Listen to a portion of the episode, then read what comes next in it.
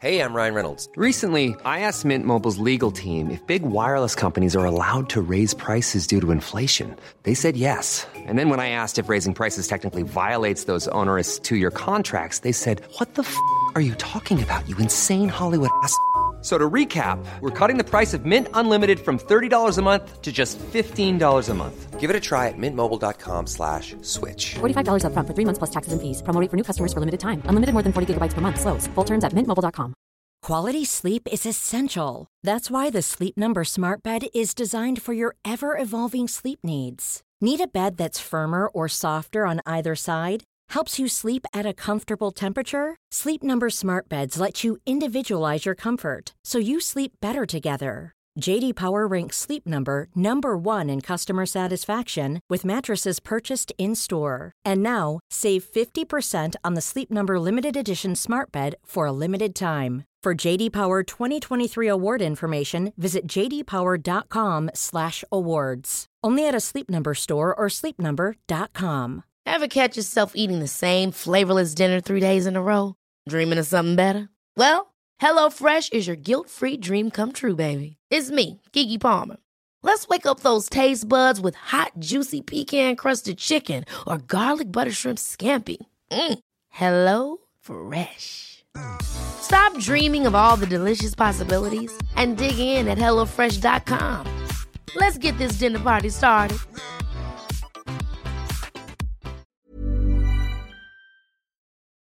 Året var 1977 när den dödligaste flygkraschen i världshistorien skulle äga rum.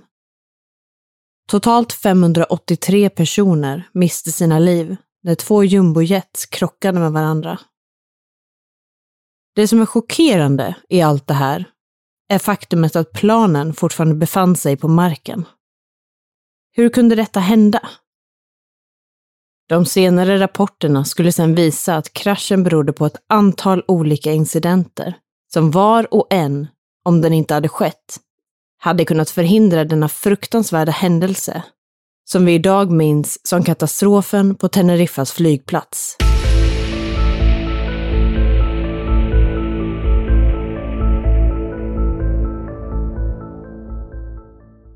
Hej på er och varmt välkomna ska ni vara till en ny vecka och ett nytt avsnitt av Rysapodden.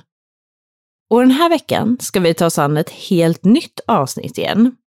Och lite av ett nytt ämne för oss skulle man väl kanske kunna säga. För idag ska vi nämligen prata om den dödligaste flygkraschen genom historien. Och mer exakt handlar det här om kraschen mellan KLM-flyget 4805 och Pan Am-flyget 1736 som ägde rum på Teneriffas flygplats år 1977.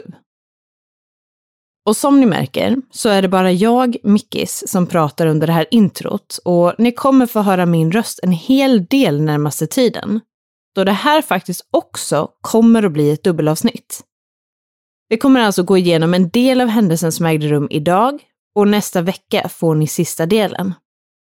Jag vill också passa på att be om ursäkt om jag slaktar ett namn eller två. Eh, tänker främst på de nederländska namnen som kommer dyka upp. Samt en ursäkt till alla som har intresse och kunskap kring flygtermer. Jag har gjort mitt bästa ska sägas för att göra det rätt och riktigt. Men nu hoppas jag att ni står ut med min ljuva stämma under den här tiden. För nu tycker jag att vi drar igång.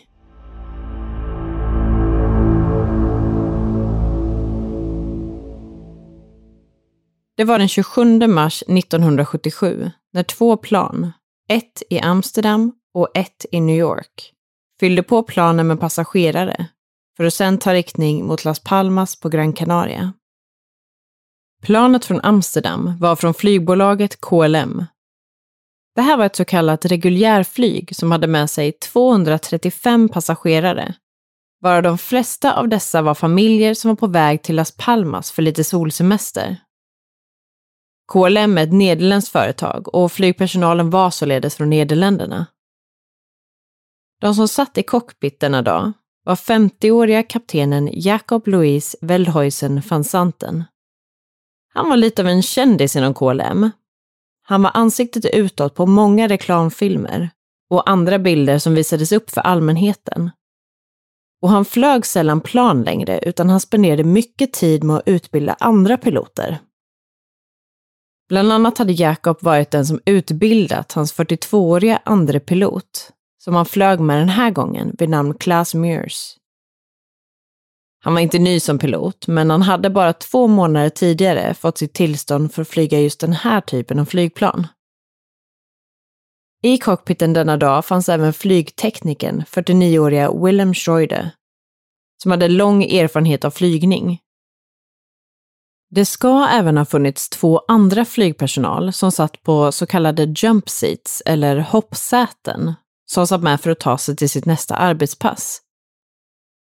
Utöver personalen som var i cockpit så fanns även 11 kabinpersonal bestående av flygvärdar och värdinnor ombord på planet. Det andra planet var från Pan Am. De hade startat i Los Angeles men mellanlandat i New York för att tanka och hämta upp lite fler passagerare.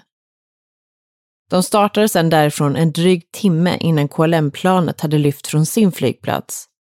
Och det här planet hade i uppgift att transportera 380 passagerare. Även de till Las Palmas. Majoriteten av passagerarna var pensionärer som skulle åka med en kryssning som skulle avgå från Las Palmas. Kryssningen hette Golden Odyssey och skulle pågå i tio dagar. Pan Am var ett amerikanskt flygbolag och personalen i cockpit var således av amerikanskt ursprung. Planet flögs av 57-åriga kaptenen Victor Grubbs, hans andre pilot 40-åriga Robert Bob Braggs och flygteknikern George Warnes som var 47 år gammal. Utöver de här tre personerna i cockpit så fanns också 16 kabinpersonal med på planet. Båda de här planen var så kallade jumbojets. Alltså, för oss okunniga inom flygvärlden så kan vi väl kalla det för väldigt stora plan. KLM-planet var modellen Boeing 747-206B. Och just denna flygresa gick planet under namnet KLM 4805 medan Pan Am-planet var modellen Boeing 747-121 och kallades under denna flygning för PAA 1736 eller Clipper 1736. Båda de här stora planen hade också samma destination, nämligen Las Palmas som är huvudstaden på den spanska ön Gran Canaria, som ligger i Atlanten utanför Afrikas kust. Det bor drygt 800 000 personer på Gran Canaria, varav hälften bor i huvudstaden Las Palmas. Men just den här dagen skulle visa sig bli olik alla andra dagar. Och för dessa erfarna piloter skulle flygningarna inte bli lik någon tidigare flygning de varit med om.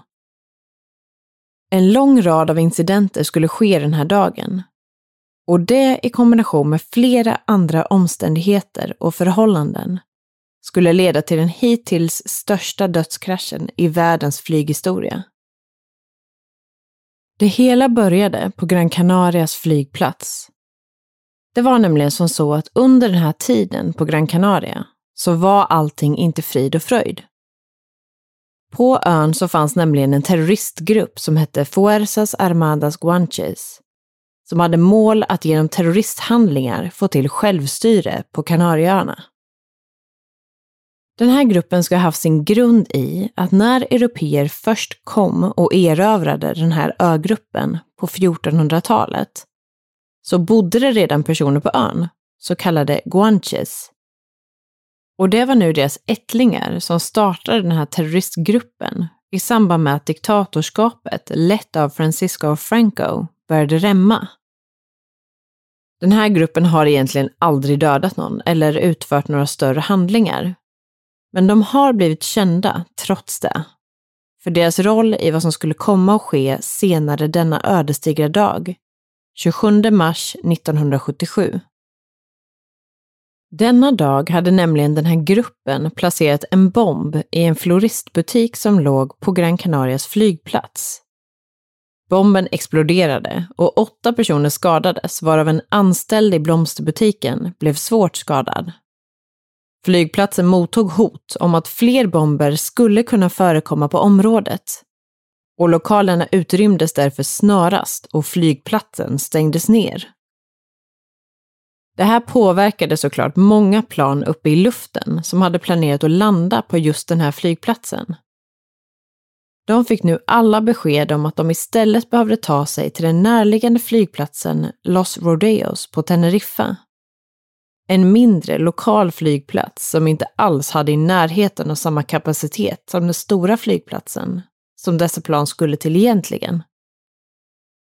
Två av de flygplan som fick den här informationen var just de två plan som jag precis har nämnt. KLM-planet från Amsterdam med kapten Jacob van Zanten och Pan Am-planet från New York med kapten Victor Grubbs. Victor och hans team föreslog då för flygplatsen på Gran Canaria att istället för att landa på Los Rodeos på Teneriffa så skulle de kunna cirkulera över flygplatsen i väntan på att de skulle öppna igen. De hade tillräckligt med bensin som skulle klara ett par timmar. De fick dock ett nekande svar till det här. Alla plan skulle, utan undantag, omdirigeras till Los Rodeos flygplats. Det här var den första incidenten som ledde till den stora katastrofen. Den här flygplatsen var som sagt inte alls van vid den här typen av flygtrafik. Och det var dessutom en söndag, vilket gjorde att det fanns två personer som arbetade i kontrolltornet. Vilket inte var tillräckligt med personal egentligen för den mängd plan som kom in. De hade inte heller någon radar och inget sätt att mäta hur sikten såg ut för planen. Och inte heller några markeringar för landningsbanan då lamporna mitt på banan var ur funktion. Och jag ska försöka beskriva hur den här flygplatsen såg ut lite grann, för det kommer bli relevant senare. De hade nämligen bara en runway som jag har översatt till landningsbana, som beroende på vilket håll man kom ifrån hette landningsbana 12 eller landningsbana 30. Längs sidan av landningsbanan så fanns fyra stycken avfarter, eller vad man ska säga, som hette C1 till C4. Det här blir som sagt relevansen och jag hoppas att jag ska kunna beskriva det på ett bra sätt. Men om jag ska försöka att förklara det på det enklaste möjligaste sätt så skulle jag säga att det ser ut som en kam, där den raka sidan ligger neråt och sen har man fyra piggar uppåt. Och ja, jag inser nivån på min förklaring här, men jag känner att den bilden i huvudet kan vara bra att ha. Och alla potentiella flygexperter där ute får helt enkelt ursäkta mig. KLM-planet 4805 landade bland de tidigaste av planen på Los Rodeos flygplats på Teneriffa klockan 13.38. Deras passagerare fick därefter gå av planet och in i terminalen eftersom man inte visste hur länge man skulle förbli där. Planet fick sedan i uppgift att parkera på en av dessa så kallade avfarter som angränsade till landningsbanan. Tanken var att låta alla plan försöka parkera på de här avfarterna för att sedan låta planen en och en ta sig ut och flyga därifrån. Pan Am-plan 1736 landade klockan 14.15 och vid den här tidpunkten hade det blivit så pass fullt med människor in i terminalen att deras passagerare inte fick lämna planet. Det började också bli så pass fullt på de så kallade parkeringarna att det snart parkerades inne på själva landningsbanan. Panamplanet fick därför lov att parkera bakom KLM-planet. En kvart efter att Panamplanet landat så informerades kontrolltornet om att man inte hade funnit fler bomber på flygplatsen i Las Palmas och det var dags att återigen öppna flygplatsen. Det här innebar att kontrolltornet meddelade alla plan de hade parkerade att det började bli dags att flyga. Självklart var det här lättare för de lite mindre planen som smidigare kunde ta sig iväg. De större planen var det såklart lite mer jobb för. Men Pan Am-planet som nu då hade alla sina passagerare ombord ville ju gärna komma iväg och bad därför om att få starta sina motorer och påbörja Taxi to Runway for Takeoff och enligt mina många googlingar så använder man ordet taxa även på svenska. Och det är egentligen en term för när ett plan kör på marken utan att det handlar om landning eller start. Så det som kaptenen bad om att få göra är alltså att få starta sitt plan och köra fram det till landningsbanan för att göra sig redo för att påbörja flygningen, vilket många av de mindre planen nu redan hade gjort. De fick då veta att de inte skulle kunna göra det då de med största sannolikhet inte kunde ta sig förbi KLM-planet som stod före dem i kö och höll på att tanka. Något som gjorde piloten och de andra i cockpit lite irriterade för att KLM-planet lika gärna kunde ha tankat sitt plan när de kom fram till Las Palmas. Det finns en dokumentär som heter Mayday Airport Disaster, Tenerife Airport Disaster. Och det här är en dokumentär baserad bland annat på vittnesmål, då flera av de som var med, bland annat Robert Bob Braggs som var andre pilot på Pan Am-planet, samt två av flygvärdinnorna på samma plan, är med och pratar. De pratar då i dokumentären och berättar om deras upplevelse av händelsen. Men det finns också delar som är dramatiserade, för här bekräftas ju mycket av det som sägs i Panams cockpit av överlevare, såsom Robert. Men däremot vad som sades, eller hur saker sades i cockpit på KLM-planet, är ju till viss del spekulation, med undantag för det som har tagits från inspelningar. Och det här är ju eftersom att det faktiskt inte var någon av dem som befann sig på KLM-planet som överlevde. Men i den här dokumentären ska i alla fall en diskussion ha förts i KLMs cockpit om att tanka planet. Och personerna i cockpit var överens om att de bör tanka i Las Palmas, med undantag för en person, kaptenen Jacob. Han ska då, i alla fall enligt den här dokumentären, tydligt ha markerat sin roll som kapten och sagt något i stil med att det är jag som bestämmer och vi ska tanka här. Jacob bestämmer sig också för att de ska tanka planet så pass fullt att de inte bara kan ta sig till Las Palmas, utan också hem till Amsterdam igen, med råge. Det här är ju något som gör att de inte hamnar i kö för att tanka på Las Palmas, vilket skulle fördröja tiden innan de väl kom hem. För det var nämligen som så att det fanns ett annat moment som störde lite för KLM-personalen. 1974, det vill säga tre år tidigare, hade en ny lag tagits i kraft i Nederländerna som innebar att piloter och annan flygpersonal hade vissa tidsramar för hur länge de fick arbeta. Överskreds de här tiderna kunde piloten i fråga bli åtalad och straffet kunde då vara allt från att förlora sin flyglicens till att hamna i fängelse. KLM-personalen hade fått information om att de behövde lämna Gran Canaria senast klockan 19.00 för att hinna hem till Amsterdam innan deras tidsram gick ut. Om de inte klarade av det så skulle de behöva ställa in flygningen hitta hotellrum till personalen och alla passagerare som skulle hem till Amsterdam och istället flyga ner en ny flygpersonal. Så en ganska självklar stressfaktor kan man ju tänka sig. Beslutet om att tanka och stressen hos KLM-piloten och de andra i cockpit skulle man kunna säga är ytterligare en faktor som bidrog till att den här fruktansvärda kraschen ägde rum. Något som vi kommer prata mer om längre fram.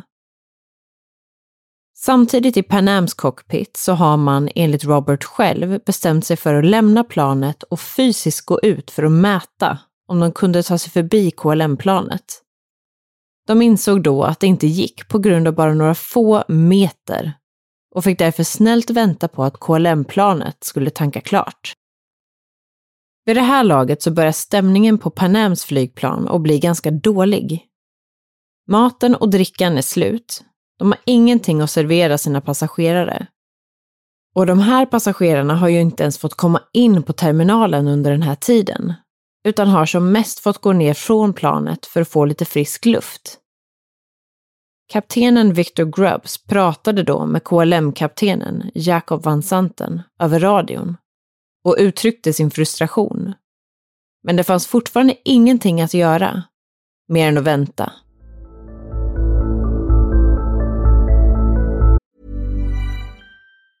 If you thought the only way to get a more defined jawline with natural looking results was through surgery, think again. Juvederm Volux XC is a non surgical injectable gel filler that improves moderate to severe loss of jawline definition and can help you achieve natural looking results with little downtime. Even better, this improved definition lasts up to one year with optimal treatment. No maintenance required. Improve jawline definition for a smooth, sculpted look with Juvederm Volux XC. For important safety information and to find a licensed specialist, visit juvederm.com. That's J U V E D E R M.com. Not for people with severe allergic reactions, allergies to lidocaine, or the proteins used in Juvederm. Common side effects include injection site redness, swelling, pain, tenderness, firmness, lumps, bumps, bruising, discoloration, or itching. There's a risk of unintentional injection into a blood vessel, which can cause vision abnormalities, blindness, stroke, temporary scabs, or scarring. Talk to a licensed specialist to find out if it's right for you.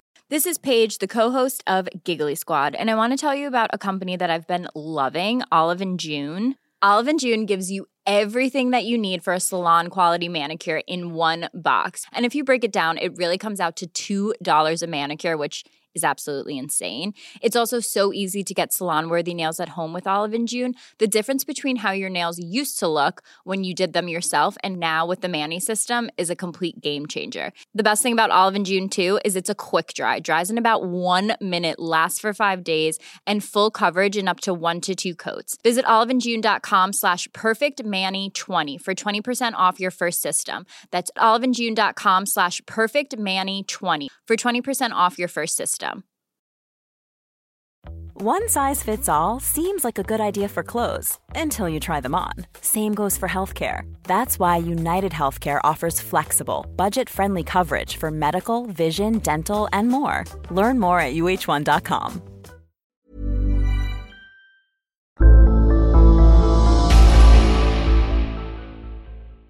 KLM-planet var inte bara sena på grund av tankningen. De hade ju också låtit alla sina passagerare gå av planet och in på terminalen. Det tog därför väldigt lång tid för passagerarna att återigen ta sig till planet, vilket fördröjde tiden ytterligare. I den dokumentären som jag nämnde nyss så pratade en av vakterna som arbetade på Los Rodeos flygplats om att han var behjälplig i att försöka finna en barnfamilj som inte hade kommit till planet i tid. Han hittade dem till slut och han säger i dokumentären att han tänker tillbaka på det här ögonblicket än idag. Att om han inte hade hittat dem i tid så kanske de hade levt idag. Istället så tog han dem tillbaka till planet och vad som slutligen skulle bli deras död. Det var dock en person som var med på KLMs passagerarlista denna dag som överlevde.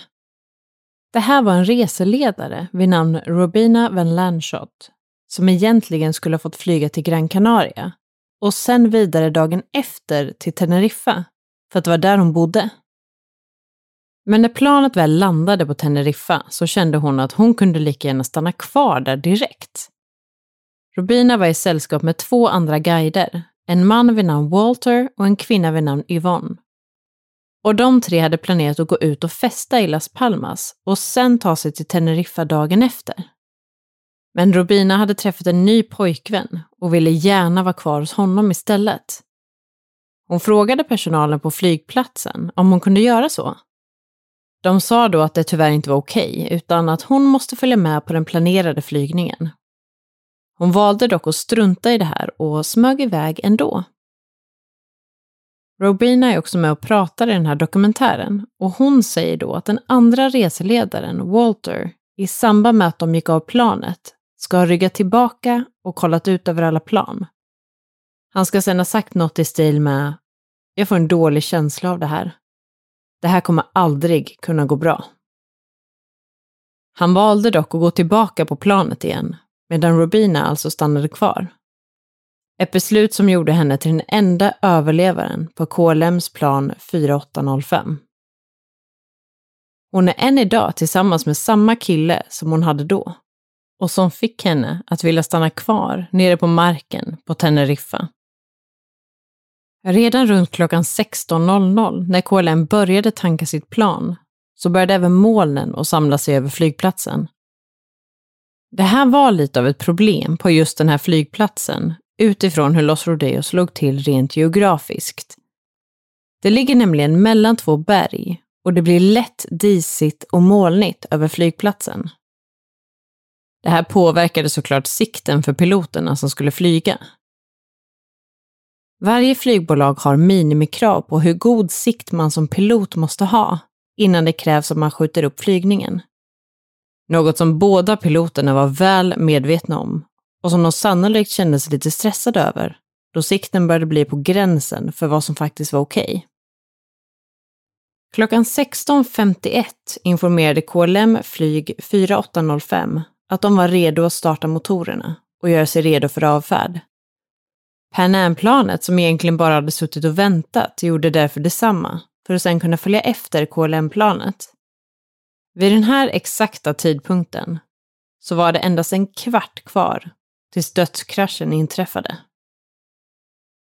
Så nu ska jag försöka att förklara det här så tydligt som möjligt innan vi läser upp vad det var som sades över radion under dessa avgörande minuter.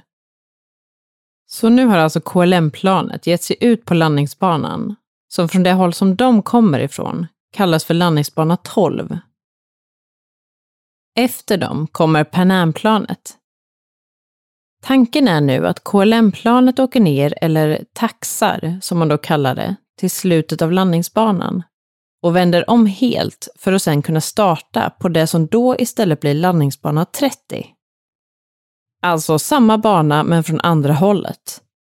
Och det här kallas för backtracking, ett ord jag tyvärr inte har lyckats hitta någon bra översättning till. Under tiden ska Panamplanet följa efter KLM-planet ner för landningsbana 12, alltså innan planet har vänt om. Och sen ska Panamplanet ta den tredje av fyra avfarter som de passerar för att där vänta in att KLM-planet lyft för att senare själva kunna lyfta. Men så blir det inte. Det var flera saker kring det här som försvårade. Mängden plan som redan stod på de här olika avfarterna. Den dåliga sikt som piloterna nu stod inför. Och det faktum att den här flygplatsen inte var gjord för så stora plan som både Pan Am och KLM-planen var. Personalen i kontrolltornet hade inte heller den erfarenheten av stora plan som hade behövts. Sen var det också så att vi hade tre olika nationaliteter och språk att ta hänsyn till. Dels Pan Am som hade amerikansk besättning, KLM som var från Nederländerna och personerna i kontrolltornet som var spanska. Så kommunikationen i sig var såklart något mer utmanande än vad den annars hade kunnat vara. Det finns ljudinspelningar från det här att lyssna på om man vill, men det är väldigt mycket ljud och det är svårt att hänga med, så jag valde att inte ta med det i avsnittet. Men om man vill lyssna så är det jättelätt att hitta med en snabb YouTube-sökning. Däremot så finns det utskrivna utdrag från de inspelningarna som gjordes i cockpit där man kan läsa om kommunikationen mellan Panam, kontrolltornet och KLM under de sista åtta minuterna innan kraschen. Så utdraget börjar klockan 16.58 och då är KLM-planet på väg ner för landningsbana 12 med Pan Am-planet efter sig. Först är det samtal som har spelats in i KLMs cockpit där diskussioner förs med kontrolltornet om de ska köra direkt ner för landningsbanan eller om de ska ta någon avfart innan. Men de får då klartecken att åka direkt ner för landningsbanan och göra en 180 graders vändning Alltså vända om helt för att därefter invänta tillstånd att flyga. Sen kommer inspelningen från Panams cockpit när kontrolltornet lägger sin fokus på dem. Och det tänker jag att jag ska försöka läsa upp här, så jag kommer nog läsa upp det här utdraget på engelska och sen översätta eller förklara det som krävs. Klockan är nu 17.01 när Panam rapporterar in. Tenerife, The Clipper 1736. Kontrolltornet svarar då Clipper 1736 Tenerife. Panamplanet svarar uh, We were instructed to contact you and also to taxi down the runway. Is that correct? Kontrolltornet svarar Affirmative. Taxi into the runway and uh, leave the runway third, Third to your left. Pan Am bekräftar. Third to the left. Okay. Sen är det samtal i Pan Ams cockpit där George Warnes, som är flygteknikern, upprepar. Third, he said. Någon, man har inte kunnat identifiera vem, bekräftar sedan det här genom att säga three. Kontrolltornet säger sedan third one to your left. Sen hör man kapten Victor Grubbs säga i cockpit I think he said first. Robert Bragg, andre piloten, säger då I'll ask him again. Sen säger han left turn. Kaptenen Victor säger I don't think they have take-off minimums anywhere right now. Sen säger han What really happened over there today? En annan person i cockpit som har blivit identifierad som en av de två Pan Am-anställda som satt med i cockpit i det så kallade jump seats säger They put a bomb in the terminal, sir. Right where the checking counters are. Kaptenen Victor svarar då Well, we asked them if we could hold and uh, I guess you got the word. We landed here. Så Pan Am har alltså fått bekräftat att de ska ta sig ner för landningsbanan och in på den tredje avfarten. De är dock lite osäkra på om det är den tredje avfarten som gäller eller inte. Om de har hört kontrolltornet korrekt. Utöver det så börjar de också inse att de inte kommer ha minimikraven för sikten och tänker då att de sannolikt inte kommer få flyga. Något som Robert Bob Braggs beskriver i den här dokumentären som jag nämnde tidigare. Sen kommer KLM-planet in i utdraget när kontrolltornet stämmer av med dem. För kontrolltornet säger då klockan 17.02 KLM 4805, how many taxiway uh, did you pass? KLM-planet svarar I think we just passed Charlie 4 now. Alltså den fjärde och sista avfarten innan de ska vända. Kontrolltornet fortsätter. Okay, at the end of the runway, make 180 and report uh, ready uh, for ATC clearance. Sen är det tillbaka igen till Pan Am-planet där de fortsatt diskuterar sinsemellan om vilken avfart de ska ta. I Pan Ams cockpit säger då andre piloten Robert The first one is a 90 degree turn. Varpå kapten Victor svarar Yeah, okay. Robert säger då Must be the third. I'll ask him again. Victor bekräftar. Okay. För att sen säga We could probably go in. It's a... Uh... Robert säger då You gotta make a 90 degree turn. Victor bekräftar. Yeah. Uh... Robert säger då 90 degree turn to get around this. This one down here. It's a 45. Pan Am frågar sen kontrolltornet klockan 17.03. Would you confirm that you want the Clipper 1736 to turn left at the third intersection? Victor förtydligar 1-2. Kontrolltornet meddelar The third one, sir. 1, 2, 3, third, third one. Någon som inte har kunnat bekräftas svarar då från Panamplanet 1-2. Victor säger good. Panamplanet bekräftar till kontrolltornet. Very good, thank you. Sen är det tillbaka till Panams cockpit där Victor säger klockan 17.03. That's what we need right? The third one. Flygteknikern George säger då på spanska Uno dos tres. Victor säger Uno dos tres. George svarar Tress, uh, äh, si. Victor svarar right. George bekräftar genom att säga We'll make it yet. Kontrolltornet säger klockan 17.03. 7136, report leaving the runway. Sen är det en massa samtal i Panams cockpit där de går igenom kontroller och planet och ser till att allting är som det ska, vilket vi nu kommer hoppa över. Därefter, klockan 17.04, så sänder kontrolltornet ut meddelande till både Panam och KLM. KLM 8705 and Clipper 1736.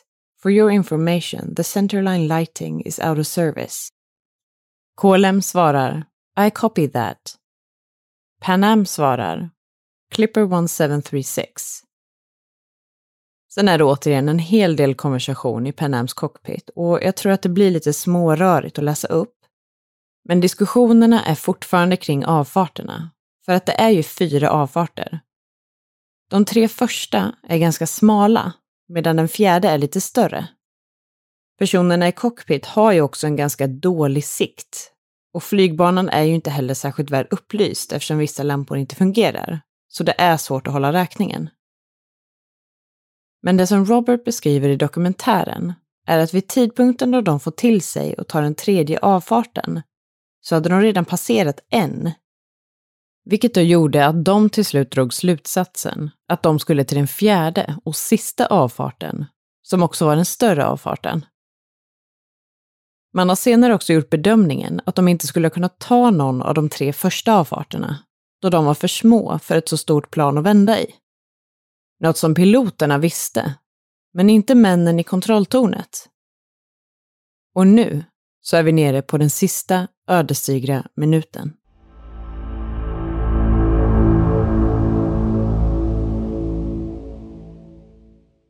Och där tänkte vi lämna er för idag. Och jag vet, jättetaskigt av oss. Men det blir ju desto mer spännande att veta vad som faktiskt sker under den här minuten nästa vecka. Men precis som med våra tidigare dubbelavsnitt så kommer vi såklart att friska upp minnet lite med en kort liten summering innan jag sen går vidare med del två. Och vi hoppas verkligen att ni vill lyssna även då. Och som alltid vill vi skicka med ett stort tack för att just du har valt att lyssna på det här avsnittet av Rysapodden.